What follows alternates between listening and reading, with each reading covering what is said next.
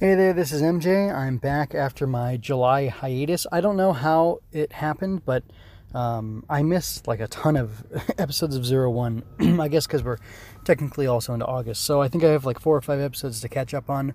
I'm going to be doing real quick uh, reviews of each episode. I'm not going to uh, belabor anything. It'll just basically be uh, this was the episode I watched, this is what I thought about it, and uh, that's uh, that's pretty much it. I don't know exactly what's going to happen with the future of MJ Loves Toku. I have an idea for another Tokusatsu uh, podcast review series that's broader because MJ Loves Toku was supposed to be broad, but it's just been about Kamen Rider.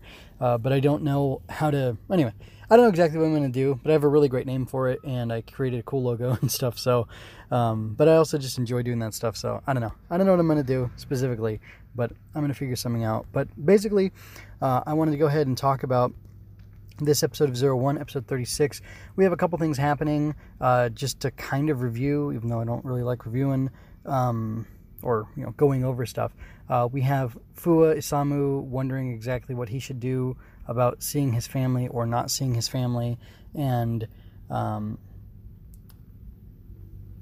Aruto creates a, or has Hakase Bot really create a new AI, uh, like a an AI helper of some sort. Like it's a it's a little device like an Alexa type thing, uh, or like an Alexa Dot. Is that what it's called? That you can talk to, and um, it kind of offers counseling or whatever. And it's just like a little it's a little friend is what they say it is.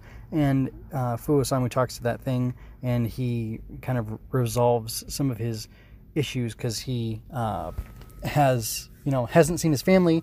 Uh, his family's still alive and well, you know, thank God.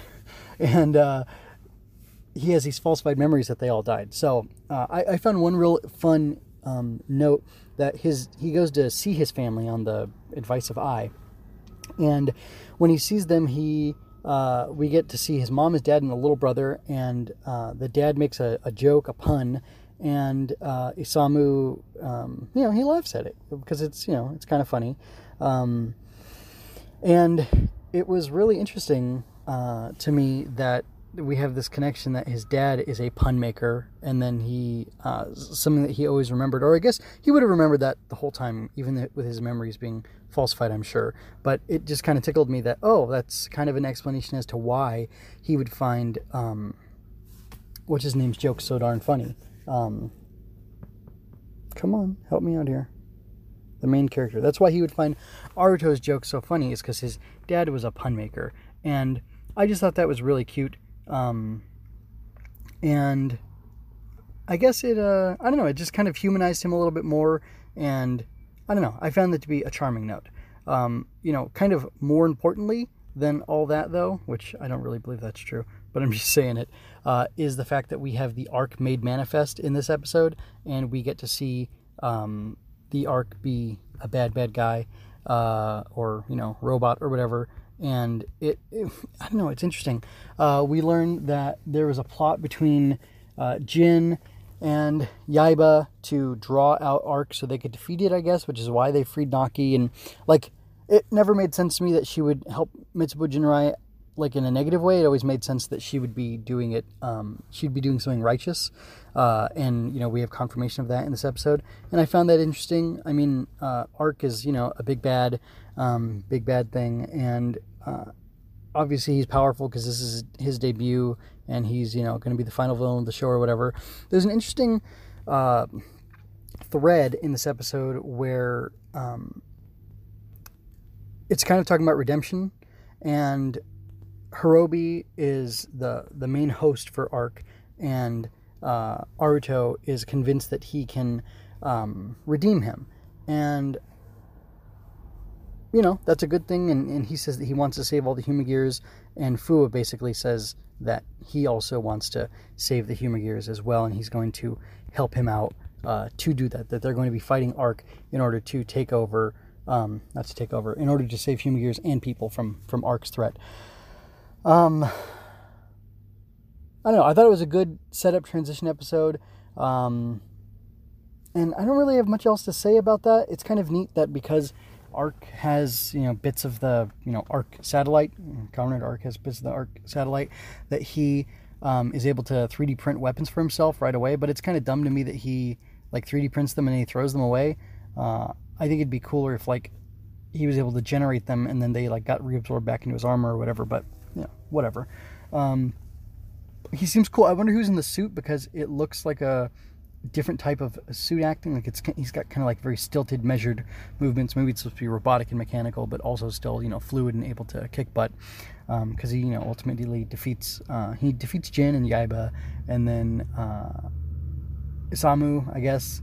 Um, you know, in Rampage Wolf form, and then uh, he's basically able to best uh, Metal Cluster Hopper. So, um, yeah, uh, you know, it was entertaining. It was interesting. I liked seeing the family insight there was some weird gag with this fortune teller that was dumb and I didn't really like it. It didn't make sense to me. Um, the way the actress was directed was very, I don't know, frustrating to watch, and uh, it just didn't add any comedy to it for me. So um, I didn't like that at all, and I don't know. I'm basically gonna call it right there because oh, uh, one other thing I did want to talk about was how cool the um, suit was. Uh, I guess the arc suit is okay. It's like a. Well, anyway, I can see parts of it recycled from other things, and that's okay. Um, I'm not mad at it. It uses the base suit for Zero One very heavily, which is pretty cool. Uh, but actually, my favorite part of it is that the driver looks very much like the driver or the belt, really, the um, Kingstone belt from Kamen Rider Black. So I'm, I'm actually going to put a, side to side, side by side comparison of those, and that might be the image that you see throughout the majority of this uh, little you know, quick review of it. Um, if not, it'll be posted on the website, mjmunoz.com slash uh, mjlt for MJ Loves Toku. Um, but I'm going to go ahead and get out of here, and uh, I'm going to try to rapidly release these uh, four to six episodes that I have reviewing, you know, me catching up to the show. Two things real quick, and then maybe I'll pick up on them in later episodes. I really loved the fact that the Raid Riser system, it's shown uh, with a grandma using it to protect her grandson. I she looks an old, like an older lady, so I would assume she's a granny.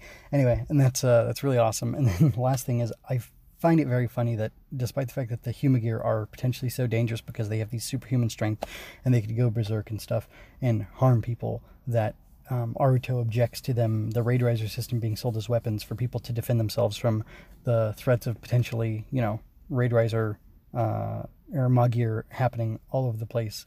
I get that Japan is a gun-free society, except for like the police and other special individuals, and I know that America is, you know, has a lot of guns, but um, people in the states seem to be reversing their anti-gun stance, and I just find it kind of funny. Um, I thought the whole point of Kamen Rider was it was the not the weapon that matters, or um, like it's basically that evil kills people, not good kills people, even if evil can be good and good can be well you know, the writer uses the power of evil in order to defend the good and the innocent. And that's exactly what the Raid Riser system here is going to be doing. Of course, Zai is a bad guy and it's from a bad source, but uh, I don't know that I can definitively, you know, peg this as, oh, this is his ultimate villainous intent and uh, that's bad stuff. Anyway, so. One last note, I did not like, want to neglect how cool and interesting it was that when the arc henshins, it has like uh, image of all the animals and they're like being eaten or destroyed or becoming Visit extinct uh, in front of it and it gains power from that extinction, Star Wars, that death, Tokusatsu, and that evil. And uh, I thought that was really neat. If you enjoyed this, like, comment, and share to help me grow. Don't forget to subscribe to keep current with each release. Chat with me on Twitter at MJ underscore scribe. Visit mjmunoz.com slash podcast to find the multiple feeds in which I analyze Star Wars, Tokusatsu, comics, and more. Visit mjmunoz.com slash support for links to my Redbubble and Ko-fi pages so you can help keep me doing the things I do. Thank you so much for your time and attention. Until next time, be well, and remember, you don't have to shout henshin to be a hero.